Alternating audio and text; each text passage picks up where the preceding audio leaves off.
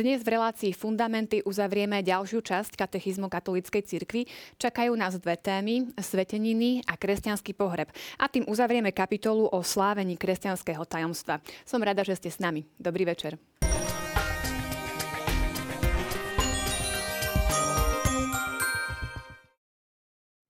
Štúdiu vítam mojich stálych hostí, a to Mareka Krošláka, katolického kňaza. Vítaj. Ďakujem, pekný večer. A pekný večer aj Palimu Strežovi zo Spoločenstva Novej evangelizácie. Ďakujem. Poďme si na úvod prejsť súťažnú otázku. Minulo sme sa pýtali, kto môže udelovať sviatosť posvetného stavu v jeho troch stupňoch. Až odpoveď je biskup, je to článok 1600. E, možno e, by mohla byť taká otázka, že a diakonov nemôže slúžiť vysviace, teda urobiť vysviacku kňaz, keď je to ako keby ešte nižšie ako kňaz, nie aj, aj diakonskú vysviacku e, vysluhuje otec biskup. E, s týmto možno trošku bude súvisieť aj divácká otázka. Mária Strnavy sa nás pýta, že teda podľa katechizmu katolíckej cirkvi sa vysviacka udeluje len raz. Ako potom máme rozumieť tomu, že biskup je vysvetený aj ako diakon, potom ako kňaz, nakoniec ako biskup? Sú to teda tri svetenia či jedno? Sú to tri svetenia, aby sme boli presní. E, diakon je vysvetený na službu, potom je stupeň kňastva a potom je stupeň biskupskej vysviacky. Uh, áno, že mohlo by sa to zdať, že vlastne... Hovoríme o jednej sviatosti. O jednej sviatosti. Je to sviatosť, ale v rozlišný, uvádza do troch rozličných stupňov. A tá vysviacka sa uskutočňuje síce uh, identickým, ale zároveň analogickým spôsobom. Pretože aj diakonská, kniazská a biskupská vysviacka, ten podstatný prvok je vkladanie rúk a konsekračná modlitba, ale práve tá konsekračná modlitba, slova, ktoré sú podstatné a nevyhnutné pre platnosť samotnej, či už diakonskej, kniazskej alebo biskupskej vysviacky, sa vždy mení vzhľadom na stav, do ktorého tá konkrétna vysviacka uvádza. Tak e, toľko teda k vysvetleniu. E, zároveň vás, milí televízni diváci, chcem pozvať k tomu, že ak máte nejaké otázky e, k téme, ktorú preberáme, budeme radi, keď nám pošlete svoj postreh, svoj mail a my vám radi potom s mojimi hostiami na to odpovieme. Teraz som ešte zavudla opäť poblahoželať výhercovi. Takže ak ste zodpovedali správne našu súťažnú otázku, vidíte sa na televíznej obrazovke v grafike, vyžrebovali sme vás a teda posielame knižnú odmenu. Srdečne blahoželáme. A poďme k našej téme sveteniny.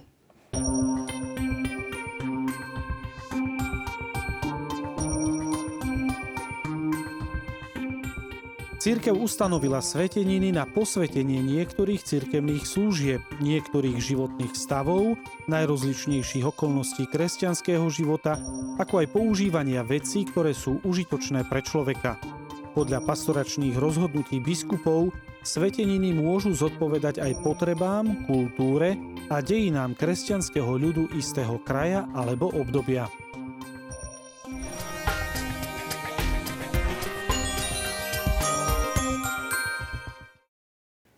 Čo sú vlastne sveteniny? V katechizmus v bode 1667 uh, hovorí, že sú, to určitým, že sú určitým napodobnením sviatosti, čiže o čo konkrétne ide?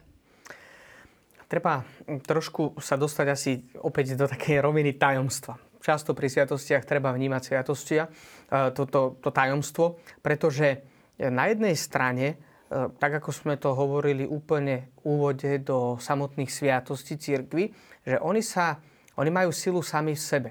Že keď sa vysluhujú tie sviatosti, oni sú tými viditeľnými znakmi neviditeľnej Božej milosti a tá samotná, mohli by sme povedať, efektívnosť, účinnosť tej sviatosti, ale aj tá platnosť sviatosti nezávisí až ta, a vôbec teda nezávisí od morálnych kvalit tých, ktorí vysluhujú a dokonca ani od tých, ktorí príjmajú. Že napríklad, zvlášť také evidentné to môže byť napríklad pri vysluhovaní sviatosti manželstva. Že tam aj ten služobník cirkvi je ten, ktorý požehnáva to manželstvo, ale vysluhujú si ho oni dvaja navzájom. A samozrejme, že potom efektívnosť prijatia Božej milosti závisí od toho vnútornej, tej vnútornej dispozície toho konkrétneho človeka. Ale platnosť nezávisí od konkrétneho morálneho stavu. Že t- e, aj tá sviatosť, napríklad aj kňastva, keď sme hovorili o kňastve alebo aj o diakonáte, o biskupskej vysviacke, tak tá platnosť nezávisí od toho, či ten konkrétny človek je na to naozaj na 100%, tak ľudsky povedané, disponovaný. Sveteniny sú trošku iné, Pretože katechizmus zdôrazňuje, že určitým napodobnením sviatosti, že oni, to, to čo máme to ex opere operato, že, že nie už tým samotným vyslúžením nastáva platnosť tej samotnej sviatosti, ale práve tým, že určitým napodobnením sviatosti naznačujú a na orodovanie cirkvi dosahujú najmä duchovné účinky. Že v tomto vlastne výraze je veľmi jasne poukázané, že veľmi dôležité je, a dnes by som to povedal tak ľudsky, nemať nejaké také magické vnímanie svetením, dostaneme sa aj ku konkrétnym, pretože tu je veľmi podstatné pri príjmaní svetenín, akým spôsobom je morálne, vnútorne a duchovne človek disponovaný na konkrétne príjmanie tých konkrétnych svetenín. Tam dokonca pri tej, takej tej formálnej vonkajšej stránky je samozrejme veľmi dôležitá potom aj morálna kvalita, i keď treba rozlišiť, a rozlišuje to aj katechizmus katolíckej cirkvi, že napríklad požehnanie môže udeliť každý jeden pokrstený. Ale je rozdiel, keď to požehnanie udeluje pokrstený laik a keď ho udeluje povedzme biskup. Lebo že ten biskup to požehnanie udeluje uh, in persona Christi Capitis, to znamená v hlave samotného Krista, alebo ako hlava. Ale to požehnanie, ktoré udeluje ten laik, záleží veľmi od toho, akom je momentálne disponovanom stave on. A samozrejme, efekt toho požehnania je potom veľmi dôležitý pre toho, kto je príjimateľom toho konkrétneho požehnania. Keby sme mali hovoriť tak akože veľmi konkrétne. Čiže v tomto treba veľmi dobre rozlišiť, aké je, uh, aké sú, čo, je, čo sú sviatosti a čo sú sveteniny. A v každom prípade ale určitým napodobnením tých sviatostí znamená, že opäť sú to viditeľné vonkajšie zja- znaky, ktoré majú napomáhať v našej aj telesnosti a každodennosti čo najlepšie prežívať Božie a teda to naše krstné povolanie, ktoré sme dostali ako nezaslúžený dar. Na čo vlastne máme sveteniny? Tie účinky nie sú zahrnuté v podstate v účinkoch sviatosti? No a toto je práve... No, nech sa páči. Um, to, čo, to, čo otec Marek presne hovoril, že ich svetosť alebo ich, uh, ich účinok je, je vo viere a nie v tej samotnej uh, veci, ako je to pri, pri sviatosti. Čiže keď my hovoríme napríklad o svetých miestach, tak ich svetosť nespočíva v tom, že toto je nejaké, nejaké sveté miesto, ale v tom, že ľudia tam prichádzajú, modlia sa a, a skrze modlitbu vytvárajú atmosféru posvetného miesta. E, čiže, čiže e, oni ako keby pripravujú na, na ten plný účinok e, stretnutie sa s Kristom vo sviatosti. To znamená, keď hovoríme o sviatosti napríklad zmierenia alebo krstu a svetenie, ako je napríklad exorcizmus, tak, tak my vieme, že, že sviatosť zmierenia je vyššia ako, ako exorcizmus. O tom budeme možno hovoriť, keď sa dostaneme k exorcizmu, ehm, pretože aj pri sviatosti krstu sa človek zrieka zlého ducha všetkého pokušenia a vyznáva vieru.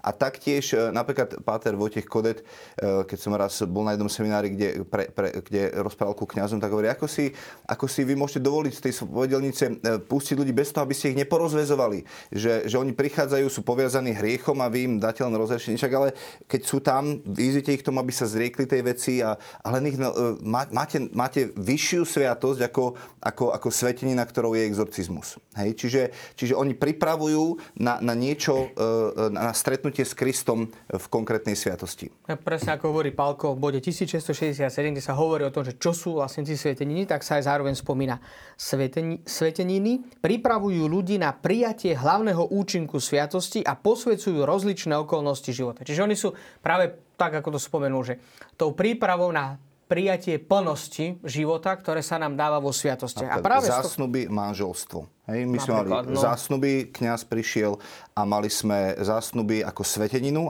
aby sme sa dobre pripravili na tú sviatosť e, manželstva. Čiže cieľom nášho života není, aby sme boli zasnubení. Cieľom bolo pre nás, Janko, aby sme sa zosobášili a svetenina, čiže požehnanie nášho, nášho zasnubenia sa jeden druhému, aby sme to prežívali s Bohom, nás mal voviesť do, do, do, ku sviatosti manželstva. Poďme teda konkrétne. Už sme tu spomínali e, niektoré sveteniny, tak začneme tým požehnaním. Mm-hmm. Však môžeme ich asi trošku vymenovať. Alebo vymenujme dobre, a potom... Že v tom bode 1668 teda... sa spomínajú niektoré také tie asi najpodstatnejšie a dôležite. Církev ustanovila sveteniny na posvetenie niektorých cirkevných služieb, niektorých životných stavov, najrozličnejších okolností kresťanského života, ako aj používanie vecí, ktoré sú užitočné pre človeka. Zdá sa, že tu akoby katechizmus dobre vlastne zhrnul celý ten obsah e, kresťanského života so všetkým tým, čo sveteniny môžu napomáhať, aby sme ho naozaj prežili práve ako to, e, tá príprava na prijatie. Že, tak ako to spomenul Pálko, povedzme, že tie zásnuby a manželstvo, tak, tak veľmi jednoducho pre všetkých nás, ktorí sme veriaci a ktorí povedzme, chceme aj pravidelne prestúpeme ku sviatostiam, tak napríklad obeta Sv. Omše. Vieme dobre, že Eucharistia je prameňom a vrcholom celého kresťanského života.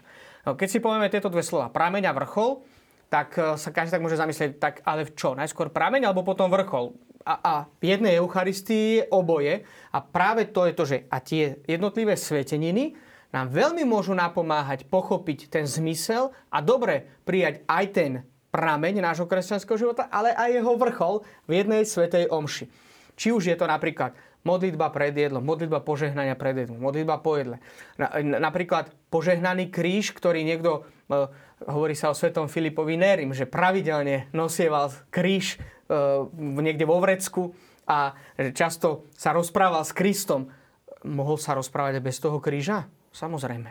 Ale práve to je to, že mu veľmi napomáhal ten viditeľný znak sprítomneť si osobu Krista. Že on je prítomný? Samozrejme, veď som pokrstený ale ten vonkajší znak, lebo oni napodobňujú sviatosti. A to je veľmi dôležité, že napomáhajú nám k tomu, aby sme lepšie to vnímali. A mnoho iné. Požehnanie, uvedomujúci, že čo to je vlastne to požehnanie, že zvolávanie Boha do toho konkrétneho povedzme, životného stavu. Potom samozrejme sú také tie špeciálne sveteniny, ktoré, o ktorých hovorí katechizmus, napríklad požehnanie niektorých životných stavov. Že je to opäť napodobňovanie svetení, lebo máme nie to, čo sme spomenuli, manželstvo alebo kniastve. Jeden moment vysviacky alebo vyslúženia si sviatosti, ktorý zostáva, má kontinuálny potom charakter. A napríklad tu je to špeciálne požehnanie, ktoré existuje napríklad u Bohu zasvetených osôb, že môžu to byť dočasné alebo aj trvalé sluby. Alebo môže byť požehnanie vdov, požehnanie panien, rôznych panien. panien. A potom je tam samozrejme ustanovenie do niektorých služieb, ktoré požehnaním, akoliti, lektory, mimoriadní vysluhovatelia, niektorých katecheti. katecheti hm, že veľmi veľa. Či, čiže keď hovoríme o svetinách, tak, tak ako to ten katechizmus zadefinoval, môžeme povedať o požehnaní osôb, potom o požehnaní príbytkov a potom o požehnaní predmetov. Všetko toto má slúžiť k tomu, aby nás to viedlo ku Kristovi, čiže nie tie samotné veci sú cieľom, ale prostriedkom k tomu, aby, sme, aby nás to priviedlo bližšie ku Kristovi. Čiže teraz e, otec Marek rozprával hlavne o požehnávaní osôb um, a katechizmus hovorí o tom, že, že sveteniny pochádzajú z krstného kňastva a každý pokrstený je povolaný, aby bol požehnaním a aby požehnával. Je tam odvolávka na uh, slova, ktoré Boh dal Abrahamovi Abrahamovi v Genezi 12. kapitole a povedal, ty budeš požehnaním. Čiže e, ja som požehnaním pre svoju manželku už len tým, kým som a nie tým, čo robím, ale aj tým, čo robím, môžem byť môžem pre ňu požehnaním. Čiže katechizmus jasne hovorí, že aj lajci môžu udelovať niektoré požehnania, lebo všetci sme povolaní k tomu, aby sme požehnávali a zdedili požehnanie. To znamená, že keď hovorím o požehnávaní osob, tak každý rodič je povolaný k tomu, aby, aby žehnal svoje deti. Ja sa snažím každý večer, keď moje deti um, uh, uh, dáme spať a večer ešte pred niektorými žimi ja spať ich pozakrývam a krátko im žehnám. Hovorím, Pane Ježišu, daj, aby chodili po tvojich cestách, aby ťa poznali celým srdcom, aby ťa milovali, aby ich život bol naozaj prínosom to, to krstné tebe na slávu, e, na, nám na radosť a svetu na osoch. A to znamená, že rodičia sú povolení k tomu, aby žehnali svoje deti. Modlíme sa pred jedlom, tak ako e, otec Marek povedal, či to sú súčasťou toho, že my posvedcujeme jednotlivé časti nášho dňa v našu prácu, náš život. Hej. Môj, môj, e, môj starky sa, sa vždycky modli pred prácou. Ja niekedy na to zabudnem. A on pred každou prácou sa modlí a hovorí, Pane Ježišu, daj, aby sa tá práca vydarila. Ja sa modlím napríklad pred jazdou, keď cestujem a hovorím, Bože, nechcem sa spoliehať len na svoje šoferské schopnosti, ale chcem sa spoliehať na Tvoju milosť, pretože e, mi môže zver skočiť do cesty alebo nejaká nehoda, náhoda, ktorú ja nemôžem ovplyvniť. A tak sa modlím nielen, aby som svojimi schopnosťami to zvládol, ale svetení sú práve nástroje na to, že my uznávame to, že v každej oblasti nášho života rátame s Božou pomocou a s tým, aby tam Boh Pán Boh bol. Uh, musí to mať nejakú formu alebo nejaké náležitosti, aby išlo o sveteninu? Tak, e, tak, to, ako, tak ako sa to spomína aj v katechizme, práve v tom bode 1668, to je veľmi dôležité, že podľa pastoračných rozhodnutí biskupov sveteniny môžu zodpovedať aj potrebám, kultúre a dejinám kresťanského ľudu istého kraja alebo obdobia. Čiže veľmi sa to modifikuje podľa konkrétnych krajov, podľa histórie. Vieme dobre, že úplne inak to prežívame dnes v Európe, kde už máme kresťanstvo viac ako tisíc rokov a inak povedzme krajiny, ktoré dnes príjmajú kresťanstvo, že e, veľmi sa, že to je práve ten, taký ten určitý proces, ktorý veľmi geniálne nazval Jan Pavol II, že proces inkulturácie samotného evanelia, že to, čo je dobre v tých prvkoch, e, jednotlivých kultúr, ktoré samé sebe nie sú kresťanské, možno prijať a nakoniec je veľa takých vecí, ktoré v cirkvi používame, ktoré vôbec nie sú nejakou invenciou zo strany cirkvi ani kresťanského spoločenstva, ale ich objavili v iných kultúrach a boli kompatibilné s kresťanskou vierou, alebo to, čo sa tak často hovorí, ja moc tým výrazom nesúhlasím, že pokresťančili, ale nie, myslím si, že boli z ľudského hľadiska priateľné preto, aby nám napomohli vnímanie Božej prítomnosti. A práve z tohto dôvodu tá modifikácia môže byť e, jasná a že či treba nejakú akože, takú inštitúciu alebo nie, tak myslím, že to práve v tom bode, ktorý citoval aj Pálko 1669, že čím viac sa požehnanie týka ekleziálneho a sviatostného života? Že čím je to viac také oficiálnejšie, tým viac sa jeho udelovanie vyhradzuje vysveteným služobníkom. A tu by a som o, to viac, ešte... o to viac musia mať tie, tie predpísanú nejakú Potom formu. štruktúru, hej. samozrejme. Že, tak ako Palko povedal, že je logické, že on keď žehná vlastné deti, tak nepotrebuje na to nejakú predpísanú formu. Dokonca tá osobná modlitba je veľmi užitočná, je veľmi vhodná. E, je nakoniec požehnaním nielen pre tvoje deti, ale aj pre teba samého. To, to je veľmi dôležité, ty sa snažíš žiť Božú prítomnosť vo svojom živote a povolávaš Boha aj do svojho života, aj do ich života.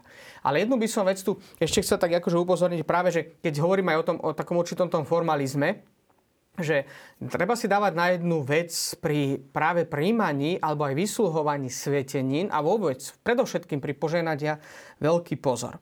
Pretože upozorili sme na to, mm, upozorili sme na to že uh, tie sveteniny predovšetkým ich účinnosť, efektívnosť spočíva naozaj také tej vnútornej disponovanosti. Ale to neznamená, že vonkajšie prejavy účinnosti tých samotných svetenín sú nevyhnutnou, nejakým takým nevyhnutným kritériom, že to bolo dobre. Poviem taký konkrétny príklad. Trošku to rozmeňme na drobne, lebo tak, tak zložito to bolo áno, povedané. Áno, dobre. Tak úplne jednoducho. Napríklad mne sa môže stať, a už sa mi to stalo, aj teda ako v prípade kňaza, nebudem hovoriť ani farnosť, aby som zostal diskretný voči osobám, že napríklad prídu dvaja ľudia, ktorí dnes, teda je to, ja nikomu nechcem vstupovať do svedomia, ale teda podľa toho, čo nám hovorí Boží, Boží zákon a Božie zjavenie, tak povedzme dvaja ľudia, ktorí žijú spoločne v jednej domácnosti a žijú spoločne teda vo, všetkom. Už dokonca majú napríklad aj deti a neuzavreli ani prirodzené, ani sviatosné manželstvo. Prídu a požiadajú, že tie nás sa deje niečo také zvláštne aj s našimi deťmi, aj voľa, čo tam v dome nám tak robí. A tak si zavolajú kňaza, nech tam príde, spraví požehnanie a nech im vysvetí ten byt, tak sa to tak jedno, alebo dom povie. Čo myslíte, čo je najhoršie? Keď to zafunguje. Pretože ten vonkajší efekt je výborné, keď prejde. Veď oni žijú, budú žiť spokojne. Už to máme za sebou. Prišiel magický úkon, ale to, že oni žijú stále v stave ťažkého hriechu, ktorý ich môže priviesť do zatratenia, to je oveľa väčší problém. Čiže toto je veľmi dôležité, že nevníma tie svieteniny ako nejaké také Dostaneme sa k tomu asi aj pri exorcizme, že dnes je to tiež také veľmi moderné. Dokonca pri, ja by som povedal, že aj vo všeobecnosti katolíckej cirkvi, asi aj na Slovensku alebo vo všeobecnosti v Európe prechádzame takým dvom extrémom. Na jednej strane Žiaľ, sú niektorí aj z kresťanského spoločenstva, ktorí hovoria, a exorcizmus to patrí do stredoveku, čo aké vyháňanie diabla, diabol to, čo, či to vôbec existuje, alebo, alebo je to nejaká e, taká uh, uh, rozprávková bytosť do pšinského rozpráva, alebo ne, také nič.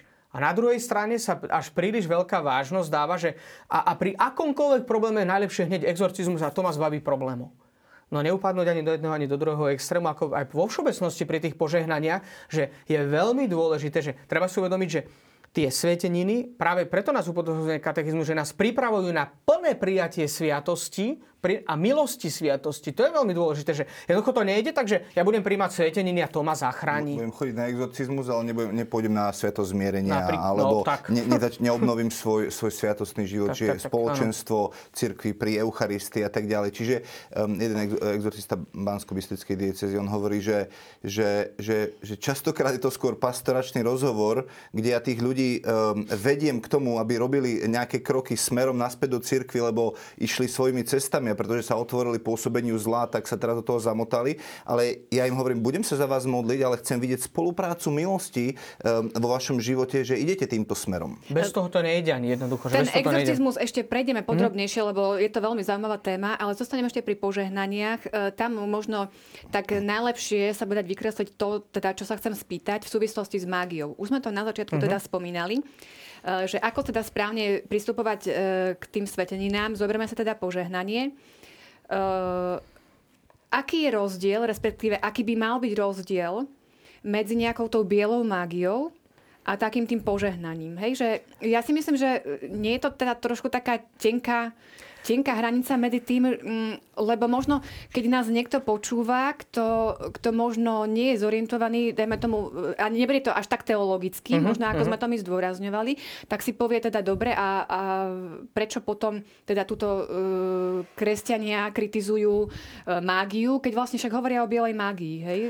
No, ja teraz, aby som teda to spresnil, že čo myslíme pod slovom biela mágia, alebo vo všeobecnosti sa, to sa tak zaužívalo, že biela magia, čierna magia, ale takto, že buď mám správne náboženské myslenie, alebo mám magické myslenie. Toto sú mhm. asi dve, dve také rozdielne veci že e, ako myslí sa, že to bielou magiou to, že napríklad niekoho požehnávame alebo podobne? Biela magia znamená, že čierna mágia je vyslovene, že satanská uh-huh. dobrovoľná spolupráca s diablom. Áno. Biela mágia je skôr poverčivosť a, a to, že keď urobím takýto, takýto rituál, tak sám sebe pomôžem. Napríklad Aha. to, čo sme hovorili, že tým, akože červené šnúrky na ruke nosia á. ľudia a no. amulety nosia a aby ano, ich to ale ochraňovalo. To je, aha, už rozumiem. A tak ďalej. A teraz to, no a toto je dobré, že sa povedali také konkrétne prípady. Totiž to, ide o to, že predovšetkým, že možno tie samotné skutky ako také, oni by ani neboli také kľúčové a podstatné. Čo je oveľa podstatnejšie a kľúčové, je práve ten úmysel, s ktorým sa koná. To je a toto je asi najpodstatnejšie, totiž to, že s tým magickým úmyslom sa pristupuje, že mňa červená stužka ochráni od urieknutia. A toto je, toto je práve problém, že to je poverčivosť, čo Palko nazval teraz veľmi presne, a to je jeden z najťažších hriechov, pretože on ide proti prvému Božiemu prikázaniu. Ja som Pán tvoj Boh, nebudeš mať iných bohov, okrem mňa by si sa im kladal. Dokonca máme to vo Svetom písme, hlavne v starom zákone, veľmi jasne, kde sa hovorí, že keď prídeš do krajiny, ktorú ti dá pán tvoj Boh, nebudeš prevádzať svojho syna cez oheň, nebudeš sa dopytovať mŕtvych. Toto, a je tam veľa tých vecí vymenovaných v starom zákone. A Boh to nazýva ohavnosťou pred pánom. Ohavnosťou. To je veľmi tvrdý výraz, ktorý ako pán Boh používa na toto. To je ohavnosť pred Bohom, lebo totiž to práve tá magia a magické myslenie je vždy v úzkom súvisle s diabolským pôsobením z jedného dôvodu ona spočíva na nadpodobňovaní toho, čo je Božie. Že, pre, totiž to, to je to, to klasické pokušenie, ktoré hovorí e, diabol Kristovi, že kláňaj sa mi a dostaneš to. Ale Kristus sa nemusel kláňať, veď on je Boh. Že, viete, že ono to je celé zvrátené práve v tomto. Že, a... že to je niečo, čo nás nevedie ku Kristovi a nevedie a k Bohu, ale Dobre, vedie ale... nás to k môjmu požehnaniu alebo k tomu, aby uh-huh. som sa ochránil od zlého. Napríklad, povedzme si, e, to nemusia byť len že červené stužky. To, uh, magi, ja, uh, to, ako povedal otec Marek, môj motív srdca rozhoduje o tom, či tá daná vec, ho, hoci aj uh, posvetený rúženec alebo čokoľvek iné, uh, je niečo, čo ja berem magicky, alebo je niečo, čo berem ako sveteninu. Lebo v mhm. starom mm-hmm. zákone bol ano. napríklad Mojžiš, vedie ľud cez púšť E, e, ľudí, ľudia reptajú, začnú štípať hady, čo Boh povie, urob medeného hada, dáš ho na tyči, každý, kto sa na ňo pozrie, um, bude zachránený. Tak on to pozdvihne, urobí. A neskôr, pár storočí ďalej, vidíme kráľa Ezechiaša, ktorý rozbil medeného hada, toho istého, ktorý slúžil na požehnanie Izraelitom a vďaka ktorému, a ktorý je obraz Krista, on ho rozbil, lebo povedal, že slúžil na to, že, že ľudia začali konať modloslužbu a začali sa mu klaňať. Čiže problém je v srdci človeka, či tú danú vec e, on použije ako magický rituál alebo sveteninu. Lebo ja už som videl aj auto, kde na, na spätnom zrkadielku vysel rúženec, to si často ľudia dávajú, že tam dávajú rúženec, ale hneď vedľa bola fotka nahej ženy Hej? A ja si hovorím, že tak tento človek určite sveteninu, požehnaný rúženec, nepoužíva ako sveteninu, pretože to je modlitebný predmet, ktorý ma nemá chrániť magicky, ale má skrze modlitbu ma viesť bližšie k Bohu. A a problém je to srdca toho človeka, ktorý využíva hoci svetú vec na magickú, magický Áno, lebo práve to som sa aj chcela opýtať, že napríklad aký je rozdiel, dajme tomu, keď sme hovorili o tej bielej stúžke, e, červenej stúžke, alebo hoci akému teda tomu magickému e, nejakému predmetu e, v porovnaní, ja neviem, s náboženským obrázkom, so škapuliarom alebo s hromničnou sviečkou. No a toto, áno, presne toto je veľmi dôležité. Ja myslím, že také naj, najzaužívanejšie je rúženec. Áno, že to asi každý jeden prakticky nosí vo vrecku. A teraz si povieme, že... No, Pali, vyťahni aj tu. A teraz Kľúče do auta. praktické veci. A teraz aký je rozdiel medzi červenou stužkou a povedzme takýmto ružencom? Uh, veľký mo- môže byť a nemusí byť vôbec. Niekto to môže si dať požehnať a bude to nosiť takto vo vrecku len z toho dôvodu, aby ho to ochraňovalo. A čo z toho, keď sa nikdy ten ruženec nepomodlí? A niekto tento ruženec vôbec nemusí nikdy používať, takto tú formu, ktorú som teraz ukázal, a bude sa modliť podľa prstov. Môže sa niekedy pomodliť 9, niekedy 10, 11, zdravá som možno 12, to je jedno. Ale má úmysel ísť k Bohu.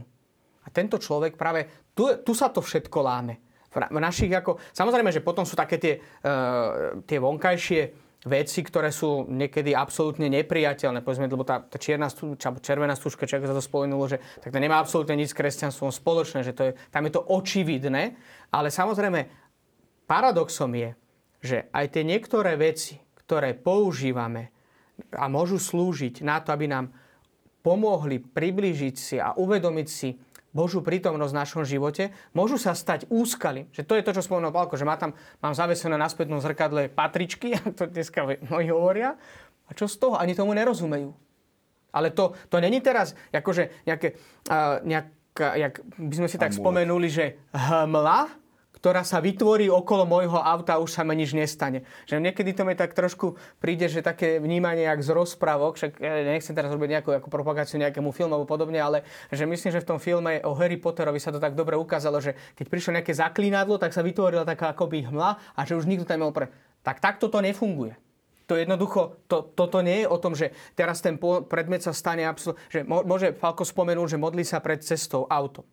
To je výborné. Uvedomiť si to, že musím byť aj zodpovedný voči sebe, voči vlastnej rodine, eh, voči všetkým tým, ktorí sú účastníkmi tej premávky. Samozrejme, že z tohto hľadiska je podstatný ten morálny prístup, že tie zákony, aj ja viem, že tu na Slovensku tak dodržuje všetko tak striktne, hlavne keď sú tam policajti, ale uh, vo všeobecnosti ten zákon není daný preto, aby človeka mal len obmedzovať, ale predovšetkým, aby slúžil pre zdravie a ochranu všetkých tých, ktorí sú účastníkmi dopravných, uh, toho dopravného prevozu. Myslím, že sme to dosť zretelne vysvetlili. Pozriem akurát na hodinky, máme necelú pol hodinu a ešte máme teda aj e, rozprávať o pohrebe.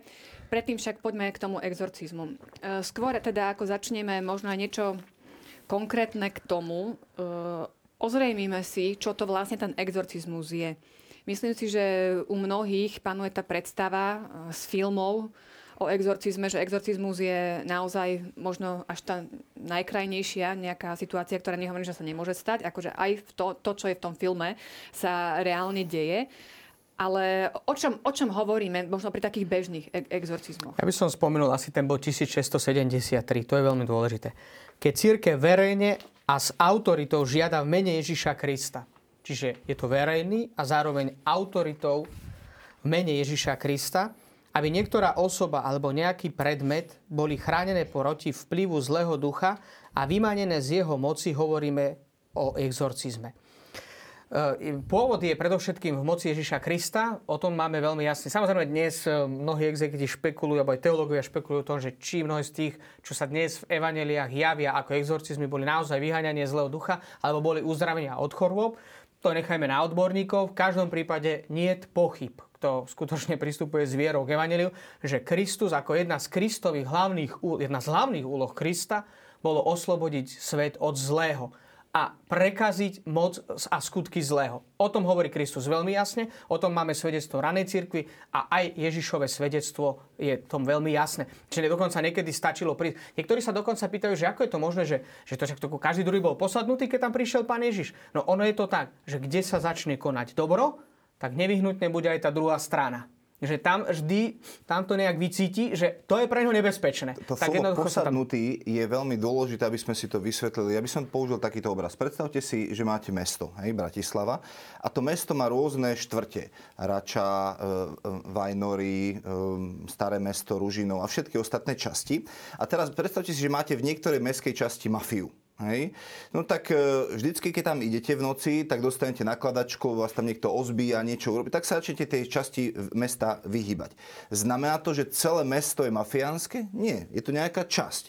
A teraz, keby sa tá mafia rozšírila aj na pol mesta, ale radnica, hlavná, teda centrum mesta Radnica je stále v poriadku, tak to nie je mafiánske mesto. Problém začne byť vtedy, keď väčšina mesta je obsadená mafiou a radnica je mafiánska.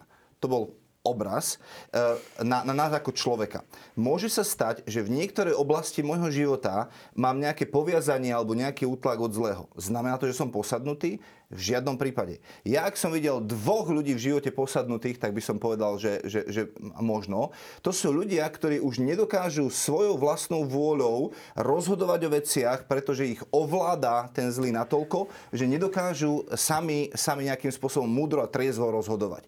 Vtedy hovoríme o posadnutosti a táto posadnutosť je vyhradená exorcistovi. To hovorí katolická církev, že toto má riešiť už exorcista nižšie formy nejakého útlaku zlého alebo obťažovania zlého alebo čokoľvek. Um, hovoríme o modlitbe oslobodenia a to je niečo, čo má každý veriaci autoritu na to, lebo uh, Marek 16. kapitola mm-hmm. hovorí, že jeden zo znakov toho, že budeme veriaci, je, že budeme vyháňať zlých duchov.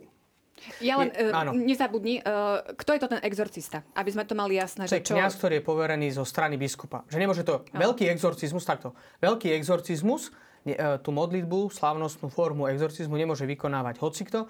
Biskup, pr- primárne biskup. Priamo z úradu. Pre, pre, priamo z úradu.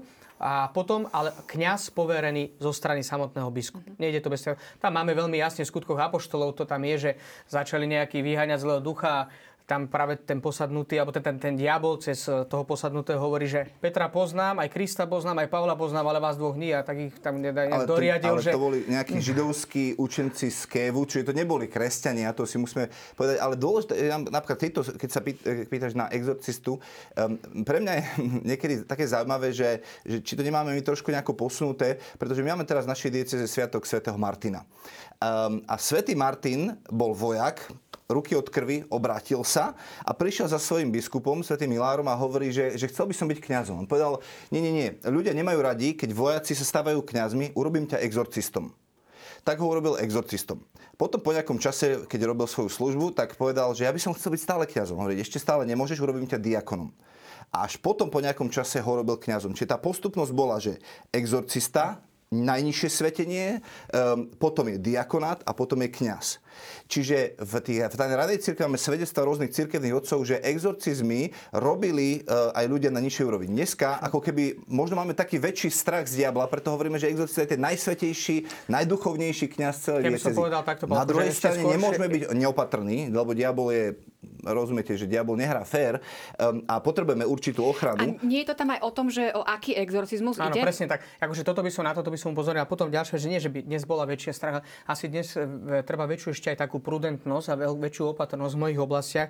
Aj z toho dôvodu, že totiž to, ten veľký exor, takto, že modlitba za, keď niekto za oslobodenie, uzdravenie, samozrejme, že modliť sa môžeme za každého jedného človeka, aby nebol pod vplyvom zlého. To je logicky, lenže problém je v tom, že tu sa to vykonáva verejne a s autoritou samotnej cirkvi v mene Ježiša Krista. A toto je práve to, že preto to musí byť konkrétny poverený. Vtedy bola prax, že to povedzme, keď žil svätý Martin, bola prax takáto konkrétnym spôsobom, hej. Ale teraz je prax trošku iná, ktorá má dlhodobú tradíciu cirkvi a robí sa práve na základe tej, tej skúsenosti, ktorá je. Totiž to ide o to, že ako si spomenul... Že svetenina potom postavená vyššie ako sviatosť. Lebo kňaz ako nie, sviatosť Je, je vyššia. To je trošku je ako také z takého asi praktického hľadiska. Asi nad, ale po, upozornil by som ešte na to, čo si spomenul aj ty, že čo sa týka samotného napríklad, že toho pôsobenia zlého, tak samozrejme, že treba si uvedomiť, že na, na každého jedného človeka môže pôsobiť zly a tie stupne pôsobenia sú rozličné. Toto je veľmi dôležité. Palko to povedal dobrý taký analogický príklad, že na, povedzme na tom meste, lebo treba si napríklad uvedomiť aj to, že uh, taký známy prípad povedzme z 20. storočia je svätý Pater Pio. Bol veľmi utláčaný zo strany samotného diabla, že viedol s ním veľmi náročný, tvrdý boj, dokonca fyzické útoky neznamená, že Pater Pio bol posadnutý. Žil v sviatostnej milosti. Že toto je, treba veľmi rozlišiť, že keď hovoríme o tom, že niekto už potrebuje exorcizmus, tak to samozrejme, že musí sa vylúčiť, tak ako to hovorí potom aj katechizmus katolíckej cirkvi a predovšetkým kódex kanonického práva, ktorý toto veľmi jasne určuje, že musí sa vyhnúť tomu, aby sa nesplietol posadnutie s chorobou, lebo tam niekedy tá psychickou, chorobou, niekedy tá, ten ľad môže byť naozaj veľmi tenký. Neznamená to, že keď niekto je psychicky chorý, nemôže byť posadnutý. Hej, že to aj takéto prípady môžu byť. Samozrejme, ale treba to dobre rozlišiť. Preto treba veľmi takú veľkú opatrnosť. Ako som už spomenul, aby sme neupadli ani do jedného, ani do druhého extrému. Že na jednej strane, že však a to všetko sa dá dnes liečiť liekami, a na druhej strane, že, uh, že tak akúkoľvek chorobu budeme liečiť exorcizmom. Tak, takto to tiež nemôže. Ani jeden, ani druhý extrém. Že naozaj veľká taká múdrosť, opatrnosť, veľmi veľká, to, to je to veľmi dôležité. Ale naozaj, že musí to byť už pôsobenie zlého. A to už by, samozrejme, to už by sme sa mali spýtať viac asi takých aj odborníkov, ale vo všeobecnosti môžeme povedať, že musí to byť pôsobenie, ľudská vola zostáva nedotknutá. Toto je ono, že na ľudskú vôľu nemôže siahnuť nikto, ani Boh nesiaha na ľudskú vôľu. To, máme až také zaujímavé výrazy, napríklad dnes Jeremiáš hovorí, zvádzal si ma, pani, a dal som sa zviesť. Že on hovorí, že to povolanie bolo až také silné, že ja som nevedel odporovať. Ale on zostal slobodný vo svojom rozhodovaní. Ten útlak diabla môže byť extrémne veľký, ale či spácham hriech, alebo konám dobrý skutok, na to diabol útočiť nemôže. On ma môže pokúšať. Niekedy samozrejme ten vplyv na základe určitých skutočností, či už je to slobodné rozhodnutie, niekedy samozrejme aj taká tá dejnosť ľudskej osoby alebo dejiny rodiny môžu veľmi na to niekedy vplývať. Alebo samozrejme množné, mnohé veci, ktoré zostávajú pre nás obrovským tajomstvom. Ale predovšetkým, na ktorú vec veľmi vplýva a môže vplývať, a na to si musíme všetci dávať veľmi pozor, tak je povedzme naša predstavivosť, naša citovosť. To je vec, ktorej sa diablovi veľmi dobre pohybuje. A predovšetkým, keď e, to nie je jasné. Že keď, mohli by sme si tak povedať, že, že ako keď je také veľmi silné šero spojené s hmlou. Že v takej duchovnej oblasti, že keď to není jasné, lebo vaše áno v Kristovi, hovorí svätý apoštol Pavol. Že, to je, že vaše áno nech je áno, vaše nech, nech je nie a ostatné je od, od zlého, hovorí samotný áno. Kristus. Čiže uh, keď vieme rozlíšiť. A práve v tomto je to také kľúčové, že dobré rozlíšenie, lebo práve to je ten prvý krok. A dokonca mám takú vedomosť zo strany tých, ktorí sú priamo vysluhovateľmi alebo boli vysluhovateľmi exorcizmu, že, jedna veľmi dôležitá vec je dokázať tie veci často pomenovať je už tým najzákladnejším a najkľúčovejším, že potom už len otázkou času. Ale všimnite si, toto je veľmi podobné práve to, čo sa odohráva, to čo hovorím, prečo, že najsilnejším exorcizmom je sviatosť zmierenia. Tam vieme tie hriechy pomenovať. Možno sa nám to nepodarí vyriešiť hneď, ale najdôležitejšie je ich pomenovať. Najhoršie, čo môže byť v našom živote, ak by sme len tak tápali. To obratenie spočíva predovšetkým v tom, to, čo povedal ten kajúci mýtnik. Pane, zhrešil som a ja som není hodný sa volať tvojim synom. A on z toho chrámu odišiel ospravedlený. Ten, ktorý bol spravodlivý farizej, on bol spravodlivý. Ani Boh Sam nemohol vstúpiť do života. Ale tento človek vedel pomenovať svoje ťažkosti, vedel to pomenovať a už pomenovanie týchto vecí je uchopenie a už je, a tam otvárame pôsobenie pre samotného Boha. Pred chvíľkou si spomenul uh, takú zaujímavú vec, že tam, kde sa rozmohlo dobro, tam sa, necitujem to presne, mm-hmm. tak mhm. ma poprav, uh, že tam, kde sa ako keby rozmohlo dobro, tam možno očakávať... Aj, áno, že aj útok zlého, áno. to je jasné. Mm-hmm. Ne, nevedie to potom ale k tomu, že, že teda čo mám konať, ako mám konať. E, áno, že mnohí sa potom môžu pýtať, Áno, že, že, teda že dobre, fú, že tak radšej byť dobro? taký vlažný, aby moc na mňa neútočil, lebo keď budem až taký dobrý, tak potom bude mať väčší útok. To je pravda, ale pán Boh dá silu k tomu, aby sme ten útok znášali. Uh, spomenul som pred chvíľkou aj Patrapia. Uh, prečo napríklad pri Kristovi je spomenutých toľko tých exorcizmov a mohli nám zanechať Evanielia aj iné svedectva z Ježišovho života. Ale ako hovorí druhý Vatikánsky koncil, ako to spomenul aj katechizm, zanechali nám len to, čo chcel Duch Svety. A to nám poukazuje na to, že Pán Ježiš ako absolútne dobro, keď prišiel na túto zem, tak to tomu nepriateľovi vadilo. A vieme dobre, že napríklad, tak ako to bolo povedzme v prípade, ako som už spomenul, Patra Pia, že práve tá svetosť jeho života vadila Božiemu nepriateľovi. Vadilo mu to, že on jednoducho vytrhával tých ľudí spod jeho moci a privádzal ich do Božej milosti. Ale Pater Pio sa nikdy nestiažoval na to, že by e, bol nejakým spôsobom diabolom utláčaný. Dokonca napríklad svätý Jan Mária Vianney na začiatku, keď prišiel do Arsu a začali tam tie útoky, ktoré boli veľmi až také nepríjemné, hlučné, niekedy tam chodevali k nemu prespávať na faru a nevydržali ani hodinu a ušli z tej fary, tak on keď napríklad niekedy ráno prišiel do kostola modliť sa, už tam bola taká skupinka ľudia, že dnes to bude dobré a sa tak čudovali, že prečo, že hm, dneska, dneska vystraja. Že viete, na jednej strane je aj prefíkaný, ale aj nesmierne hlúpy. Pretože viem, že dneska príde veľká ryba. Že čím bol väčší ten útlak, tam tým väčšie potom dobro prišlo. Čiže a, nemá to viesť k nejakej vlážnosti, ale práve naopak. Tak, a ďalšia vec je, pred kým máme mať strach? Strach, tak, tak ľudsky povedané, tak je Boh. A pred ním máme mať bázeň, ale z diabla strach nie v žiadnom prípade. My sme vykúpení v Kristovi. Viete, môže na nás to, čo hovorí Pán Ježiš, nebojte sa toho, ktorý môže ubližiť Ale bojte sa toho, ktorý by vás mohol zaviesť ja, do pekla. Ja by som vám do, doplnil, čo, čo Marek hovorí.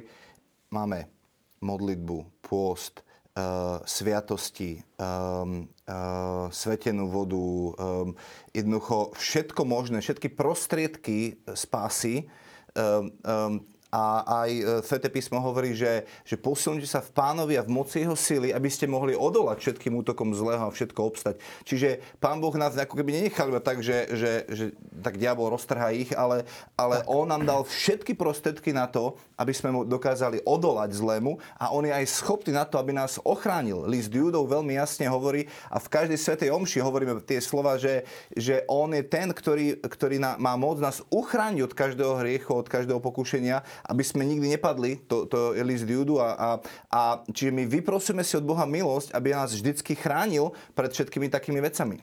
Aby som ešte upozornil na také dve veci, že uh, práve áno, že niekedy môže byť z toho taký strach, že keď sa hlavne vidia niektoré zábery v televízii, tak majú mnohí z toho strach, že čo to vlastne je a ako to je. Uh, v prvom rade takto. Uh, diabol vždy môže konať len v rámci toho, koľko mu pán Boh dovolí.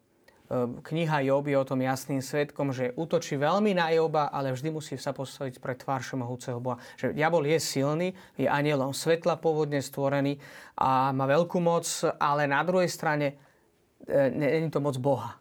Boh je nad tým. Hej, to je ako prvá vec. Že to jednoducho, Pán Boh je silnejší, ako není nad Pána Boha, tak ľudsky povedané. Čiže v tomto je ako prvá taká, také veľmi dôležité e, upozornenie. Na druhé potom, že naozaj, že opäť e, nepristupovať k tomu, že e, s takým, nejakým, nejakým, s takým ako strachom alebo s nejakou úzkosťou, ale práve naopak so slobodou, ktoré nás Pán Boh stvoril.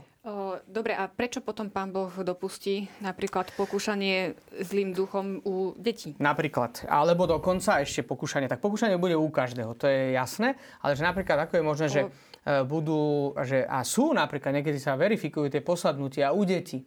Že už priamo teda ano. hovoríme o posadnutosti. No, ja si spomínam, že pred niekoľkými rokmi ešte ako bohoslovec v Ríme som mal možnosť byť na prednáške, prišiel k nám do seminára Pater Gabriel Amort, už zomrel pred niekoľkými mesiacmi, ale vtedy, vtedy asi aj dodnes asi jeden z najznámejších e, exorcistov. Spomínam si, keď nám ho ten kňaz predstavoval, tak hovoril, že mal už za sebou 50 tisíc exorcizmov. Čiže mal skúsenosť, ktorá je asi bohatá. A my sme sa ho presne na toto pýtali a on povedal takú zaujímavú vec. Hovorí, že viete, z mojej vlastnej skúsenosti exorcistu môžem povedať, že mnohým veciam nerozumiem a mnohé veci, čo sa tam dozviem od e, Božieho nepriateľa cez tých posadnutých ľudí, tak treba vraždiť z rezervou, lebo on je otcom lži, otcom klamstva. Ale v každom prípade môžem navonok pozorovať, že často sa stáva, že tie rodiny práve tým, že to Pán Boh na nich dopustí, sú uchránené od toho možno, aby boli zatratené. Že koľko takých rodín bolo, že skutočne sa obrátili na základe toho, lebo tam neza, to, ten exorcizmus nefunguje tiež tak, že teraz pomodlíme sa nad ním nejakú magickú modlitbu a ten človek je uchránený. Niekedy je to dlhodobý, dlhoročný, niekoľko desaťročný proces toho oslobodzovania človeka a musí byť aktívna spolupráca toho, ktorý je pod vplyvom zlého. Takisto nejde o to, že myslíme si o niekom, že je posadnutý, tak ho, nech sa nad ním niekto pomodlí a bude to vyriešené. Prvom ten človek sa musí chcieť oslobodiť od zlého. To je nevyhnutné, že to nejde tak, že to je magický úkon. Tam je nevyhnutná viera toho konkrétneho človeka a svôľa bojovať proti tomu zlému. Bojovať proti hriechu do krvi, ako máme v liste Hebrejom. A vedia a... to už aj tie malé deti? A, malé deti asi, tak, to, to je no, ťažko povedať, že asi to užívanie rozumuje ťažko, to je asi zložitá otázka. Podľa mňa ale, v tomto ale špekulujeme, že, že malé deti, lebo jedna vec je, že pán Boh teda dopustí, ale druhá vec je, že, že, že ľudia sa sami vedia otvoriť zlému. Um, a tak čo má pán Boh robiť, keď nejde proti uh, slobodnej vôli človeka? Tak keď, keď ja pozývam no, diabla do, svoj, do svojej rodiny, no tak musím rátať s tým, že, že, že si bude šarapati, lebo diabol nehrá fér. On, on, on nás chce zničiť, zabiť, um, on, on je zúrivý a chce, to znamená, že ja nemôžem... veci, napríklad potom... ako rejky, alebo ja neviem, mnohé také veci, čo sú dnes, že... A čo je zlé na tom, že si prečítam horoskop? Čo je zlé na tom, že si... No, tak čo je zlé na tom, že Eva pozvala... No, tak, a, tak čo by som už, a už máme chcel? dôsledky, hej, že ale, ale, ale čiže, my, či, či, to je také komplexnejšie, ale dôležité je povedať to, že aj pán Ježiš hovorí Petrovi, diabol si ťa vyžiadal, aby ťa preosial. Čiže, ale ja som prosil za teba, aby tvoja viera neochabla. Čiže niekedy sa nám zdá, že sme pod útokmi zlého alebo čokoľvek. Potrebujeme už vždy uistiť ľudí, že, že, že Ježiš je ten, ktorý sa ako prvý prihovára za neho. Ježiš je na jeho strane a on sa modlí, aby jeho viera neochabla a chce, aby E, boj, ktorý započal v jeho živote, aj dokonal do dňa Krista Ježiša. Čiže to, to je preosiatie. Máme, keď, keď sme hovorili o veľkom exorcizme, tak ten napísal Leo 13. Um, e, na konci 19. storočia, kedy mal videnie, ako sa Ježiš rozpráva s diablom a, diabol, a Ježiš hovorí diablovi, že videl si moju církev? A on povedal, no keď ju chrániš, tak čo? To by každý vedel. Vydaj ju na 75 rokov a neostane z toho kameň na kameni. A, a Ježiš mu povedal, môžeš. Toto videnie mal počas Sv. Omše. Hneď ako skončila Sv. Omša, sa zvrtol, odišiel do svojej pracovne a napísal modlitbu, uh, ktorú sme sa, exorcizmu, malého exorcizmu, ktorú sme sa modlievali a v celej cirkvi, e, knieža Michal Archaniel opatrujú nás boji a tak ďalej, uh, ktorá, sa, ktorá, sa čas, čo, ktorá sa modla potom v celej cirkvi. A naozaj sa hovorí, že 20. storočie diabol si mohol šarapatiť ako prvá svetová vojna, druhá svetová vojna, nacizmus, komunizmus, všetky veci, kedy, kedy ako keby diabol chcel rozbiť a zničiť cirkev, ale, ale stále to o tom, že, že Ježiš je ten, ktorý sa za ňu modlí, aby neochabla. On je ten, ktorý vie, koľko znesieme a tiež je napísané, že v Korintianom, že Boh vie, koľko znesieme a nedovolí pokúšať nás nadmožnosť, ale s každým pokúšením dá aj milosť, aby sme z toho pokúšenia vyšli. A ešte jednu vec by som mal upozorniť, že aby to bolo jasné pre všetkých divákov, že teda uh, to bolo tiež samozrejme tá osobná vízia, osobné súkromné zjavenie, Leva 13. Áno. Že nie je to teraz nejak že oficiálne, jasné, niečo také špeciálne, ale... Zjavenie s ale, z. Ale je to samozrejme určite z tohto hľadiska to môže byť zaujímavé, ale opäť upozorňuje na tú skutočnosť, že na ktorú pri týchto veciach musíme tak trošku pamätať, že vaše myslenie nie je moje myslenie, vaše cesty nie sú mojimi cestami. Že niekedy my by sme tak chceli, asi tak máme tú takú tendenciu, že keď by všetci uverili tak, ako si to my predstavujeme, keď by všetci e, participovali na sviatostiach, ale Boh chce, aby všetci ľudia boli spasení a poznali pravdu, hovorí Svetý, e, Duch Svetý cez Apoštola Pavla. A práve z tohto dôvodu, že treba stále viac a viac skúmať, akým spôsobom Boh pôsobí. A pre nás je také veľmi kľúčové a zavezujúce stále tá logika vtelenia. Keďže tá logika vtelenia je vlastne predovšetkým od halením, zjavením sa samotného Boha. Boh takýmto spôsobom pôsobí, že ak sa rodí aj niečo v nás dobre, nikdy to neprichádza nejakým triumfalizmom, práve naopak to vnútorné, každodenné obratenie. Že to, čo mnohí svety, ktorí mali často aj mystické zážitky, aj pri napríklad aj svätý Filip Néry, oveľa viac ako tie mystické zážitky, ktoré mal, eh, naozaj, že veľmi vážne, veľmi silné, eh, pri ktorých boli aj tie vonkajšie prejavy, Oveľa viac ako tieto mystické zážitky si vážil vytrvalosť a pravidelnosť každodennej modlitbe. To, je, to sú tie veci, ktoré, pri ktorých sa práve zrodí to Božie pôsobenie v nás. Z tej našej strany, že sa mu viac a viac stále otvárame. Ja by som to len chcel uzavrieť tým, že, vec, no, že, že uh, Ľudia sú povolaní k modlitbe za oslobodenie, máme sa sami modliť, autoexorcizmus, keď idem na spoveď, zriekam sa zlého ducha a tak ďalej. Chcem ísť na spoveď, chcem sa očistiť, môžeme slúžiť, modliť sa navzájom. E, dôležité je však to, ako sme hovorili, svetní nás vedú k sviatostnému životu a k tomu, aby sme boli bližšie ku Kristovi. Častokrát exorcisti sú viac tí, ktorí pastoračne pôsobia. Napríklad na Malte je sedem exorcistov, malý ostrov veľkosti e, Oravy a Pater Elias veľa nám hovoril, že 7 exorcistov tam máme. Prečo? Lebo jeden pôsobí v médiách, druhý e, v cirkvi, tretí na školy chodí, pretože to je oblasť e, tajomná, ktorá častokrát láka ľudia. My potrebujeme znovu a znovu vysvetľovať, prečo sú zlé amulety, prečo je zle čítať horoskopy, prečo je rejky a, a všetka mágia zla. A potrebujeme edukatívne ich vyučovať a vyučovať, aby sme ich chránili pred pôsobením zlého a viedli ku Kristovi. Takže, takže e, tak ako sme hovorili, žiadna mágia, naozaj potrebujeme ich viesť ku Kristovi a, a to, je, to je celé. Naša druhá téma, kresťanský pohreb.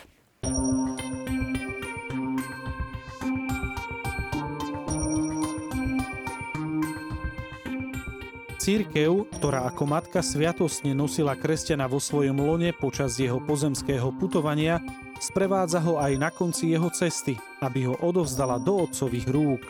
V Kristovi obetuje otcovi dieťa jeho milosti a v nádeji ukladá do zeme semeno tela, ktoré vstane v sláve.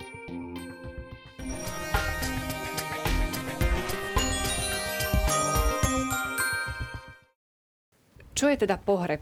Prečo je dôležitý, že ho máme teda ako nejaké liturgické slávenie? V prvom rade, keď sa pozrieme na tie minulé relácie a keď sa pozrieme do dejín církvy, tak vidíme také dve veci. Jedna vec je, že e, každá jedna oblasť ľudského života, skutočne, dá sa povedať, od počatia až po prirodzený koniec, odchod z časnosti na väčšnosť, je sprevádzaná či už sviatostiami. Keď sme hovorili vo všeobecnosti o sviatostiach, tak sme hovorili, že tam určitá analogia s každodenným životom. Zrod, posilnenie života, pokrm pre každodenný život. Pokrm na ceste do očinnosti, viatikom, napríklad pomazanie chorých, posilnenie v tom, tých stavoch, v ktorých sa človek nachádza a tak ďalej. Že je v tom určitá analogia a jedna z tých vecí, ktorá sa nám, nás dotýka a je ako dôsledok dedičného hriechu a bolestne sa nás dotýka, s veľkou ťažkosťou sa nás dotýka, je aj smrť človeka, odchod a rozlúčenie sa uh, s týmto svetom. Nie je to jednoduché, je to určite veľmi komplikovaná otázka. A svetenina pohrebu to poslúži k tomu, ten kresťanský pohreb slúži k tomu, aby sme sa na jednej strane dôstojne rozlúčili s konkrétnou ľudskou osobou, ktorá už odišla, zomrela, aby sme prejavili úctu telu, ktoré bolo príbytkom nesmrteľ, e, du, e, nesmrteľnej duše, príbytkom Ducha Svetého a ktoré je povolané vzkrieseniu, čiže aby sme po tretie vyjadrili našu vieru a nádej vo väčší život a zároveň vyjadrili to, čo hovorím aj vo vyznaní viery. Verím vo vzkriesenie tela, veríme, že to telo, ktoré podlieha porušiteľnosti, skazenosti aj tej, tej fyzickej a materiálnej, tak bude vzkriesené a bude také, ako mal Kristus oslavené telo po vzkriesení a samozrejme, aby sme sa modlili po štvrté za toho konkrétneho človeka, ktorý odišiel, tak ako to máme veľmi pekne aj v týchto už dnešných obradoch, kde sa modlím, aby Pán Boh odpustil všetko to, čo sa človek dopustil z ľudskej krehkosti, aby pamätal na všetko dobré, čo ten človek spravil a po piaté, aby sme sa modlili za tých a v rámci kresťanského spoločenstva pomohli tým, ktorí sa lúčia so svojím najbližším zosnulým, prekonať pre nich tento ťažký, náročný a bolestivý okamih. Eh, spomínal si teda, že eh, je to aj o tom zosnulom v podstate. Áno. Eh, môže kresťanský pohreb pomôcť k spáse toho zosnulého, keď on už je teda po smrti? Áno.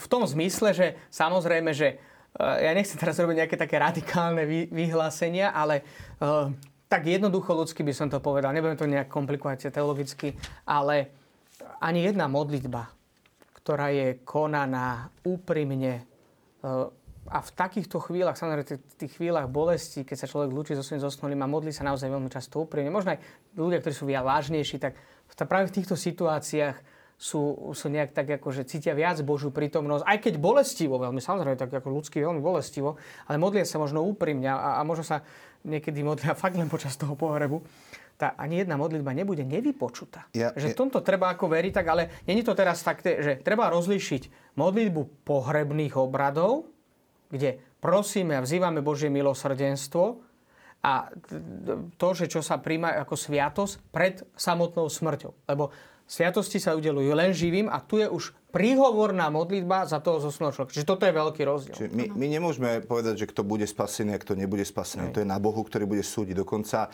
kedy si bol taký, uh, sme zmýšľali, že každý samovrah ide rovno do pekla. Dnes vieme, že to tak nie je, pretože uh, katolická církev ro, uvažuje o tom, že, že miera toho, nakoľko bol svojprávny v tom a tak ďalej. Dôležité ale naozaj povedať, že, že tu na zemi rozhodujeme o svojom väčšnom osude, či pôjdeme do neba alebo do pekla. a, a nie, že, že ešte zomriem a potom ešte sa niečo bude diať. Lebo napríklad, keď sme prebrali tému očistci 1030 je napísané, tí, čo zomierajú v Božej milosti a v priateľstve s Bohom, ale nie sú dokonale očistení, hoci sú si istí svojou väčšnou spásou, podstupujú po svojej smrti očisťovania, aby dosiahli svetosť potrebu na to, aby vošli do nebeskej, nebeskej radosti. To znamená, nie, nie, sú tri cesty, že nebo, peklo, očistec. A ja som žil tak vážnym životom, kompromise s hriechom som urobil tak, ja si vyberám radšej ten očistec. Nie, ty musíš vedieť, či patríš Kristovi alebo nepatríš Kristovi um, a potrebuješ si byť istý svojou väčšnou spásou, priateľstvom, žiť s priateľstvom a zomrieť Božej milosti. Čiže my nemôžeme už ovplyvniť. Jednoducho tam je koniec a už je to na Bohu, čo sa bude ďalej diať. Um, my sa môžeme modliť za to, ak ten človek naozaj ešte nebol dokonale očistený, ale žil v priateľstve s Bohom, aby ten proces očistenia bol rýchlejší. Ja by som milosť. to upozornil, že napríklad pri tom pohrebe tam je tiež také veľmi dôležité. Tam sa poukazuje vlastne na tú efektívnosť tých samotných svet, svetení. Lebo tak vo všeobecnosti, však to ste, aj si pamätám, že preberali aj vo všeobecnosti, o, keď sa hovorilo aj o sviatostiach na začiatku, ale aj práve keď sa hovorilo o, o týchto troch stavoch, ktoré môžu byť po smrti, že Jednoducho napríklad aj tam je veľmi efektívna tá modlitba cirkvi, ale v tom zmysle, že samozrejme vždy záleží od lásky. Lebo my sa nesnažíme milovať preto, aby sme získavali zásluhy. Ale tie zásluhy získavame preto, lebo milujeme. A miera tej lásky spočíva v tom, nakoľko sa môžu získavať zásluhy aj za tí, ktorí sa nachádzajú práve v tom stave očisťovania. Čiže ten kresťanský pohreb v tejto perspektíve, že my milujeme a na základe toho milovania tá láska sa prejavuje rôznym spôsobom a láska kresťanská sa prejavuje aj voči zosnulým. A práve na základe miery tejto lásky môžeme získavať zásluhy za tých, ktorí nás už predišli. Posledná otázka, poprosím vás veľmi krátko. Uh, už aj minule, keď sme rozprávali o smrti, sme sa teda zhodli, že nie je pohreb ako pohreb. Myslím, že aj ty si to, Marek, spomínal, že až pri pohrebe blízkej osoby si Áno. možno tak mm, naplno precítil, uh, čo, čo to mm-hmm. je, uh, tá strata blízkej osoby. Možno na záver také odporúčanie. E, my, kresťania, to predsa vidíme v takej nádeji. Uh-huh. Celkovo tú poslednú rozlúčku so zosnulým. Ako v tých ťažkých chvíľach e, prijať toto? I ja myslím, že sú tam také dve roviny. Myslím, že je to veľmi dobre znázornené na kríži. Na jednej, aj kresťanská nádej, ona neodníma ten názrak od bolesti smrti. Ale tá kríž má dve roviny nevyhnutne. Má tú horizontálnu a má tú vertikálnu. Tá horizontálna ako by ukazovala na ťažkosť konfrontácie sa s tajomstvom smrti po tej ľudskej stránke. Vždy to bude náročné, bolestné a ťažké. E, nikto sa nesmial s radosťou a nejakým jasaním na pohrebe Jana Pavla II. Boli sme smutní, že odišiel človek, ktorý bol významný pre život všetkých tých, ktorí sme tam boli, prítomní, ktorí sme s ním žili. Na druhej strane tá vertikálna rovina poukazuje na to, že ten kríž nevyhnutne sa musí tvoriť týmito dvoma rovinami a poukazuje na to spojenie ma so zemou, že, že dáva nám ten nadprirodzený zmysel. Myslím, že ja by som to tak ukončil, ako to často teda som spomínal Jana Pavla II, všetky encykliky končil obratením sa na pannu Máriu. Na konci pohrebných obradov, tesne keď predtým, ako ideme vkladať zosnulé telo do hrobu, sa modlíme túto modlitbu. Rozpomen sa Mária, Matka Bolesná, ako si stála pod krížom žalostná, keď na ňom syn Boží a tvoj za našu spásu zomieral pre bolesti, ktoré si tam prežívala, láskavo oroduj za nášho zosnulého povie sa meno. Že Pana Mária stala so slzami v očiach, ale s radosťou, že plní Božú vôľu. Že to je práve ten vnútorný pokoj, ktorý nevie dať človek. To dáva jedine samotný Boh. A to je samozrejme taká, je to určitá milosť, za ktorú sa ale môžeme modliť a prosiť, aby sme to dokázali prijať z toho ľudského hľadiska, že aj z toho nadprirodzeného, že vždy nám zostane taká tá ťažkosť, bolesť pred e, niekoľkými týždňami zomrel e, prela Topus Dei.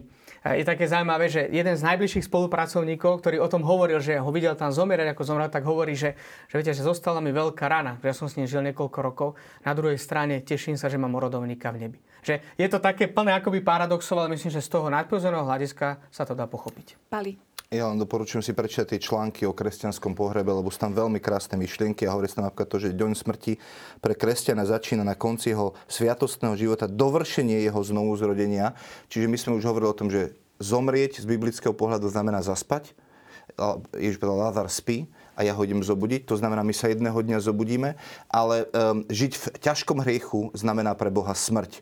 Uh, my uh, to niekedy ľudsky vnímame presne naopak, že to, že niekto žije v ťažkom hriechu, to až tak nebereme, ale to, že niekto zomre, je najväčší, najväčšia tragédia. Však on už je s pánom, on už naplnil zmysel svojho života, čo je byť s Kristom. Takže doporučujem študovať tie články, rozumieť nad nimi a rozmýšľať, pretože my sa potrebujeme pripravovať už teraz na to, že jedného dňa budeme vidieť pána z tváre do tváre. Ja vám ďakujem pekne a to je ešte na záver súťažná otázka.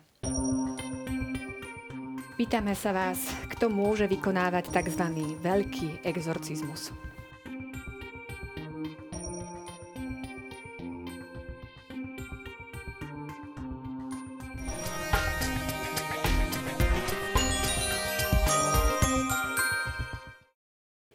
Ďakujem vám za pozornosť a teším sa opäť na vás o dva týždne. Dovidenia, pekný večer.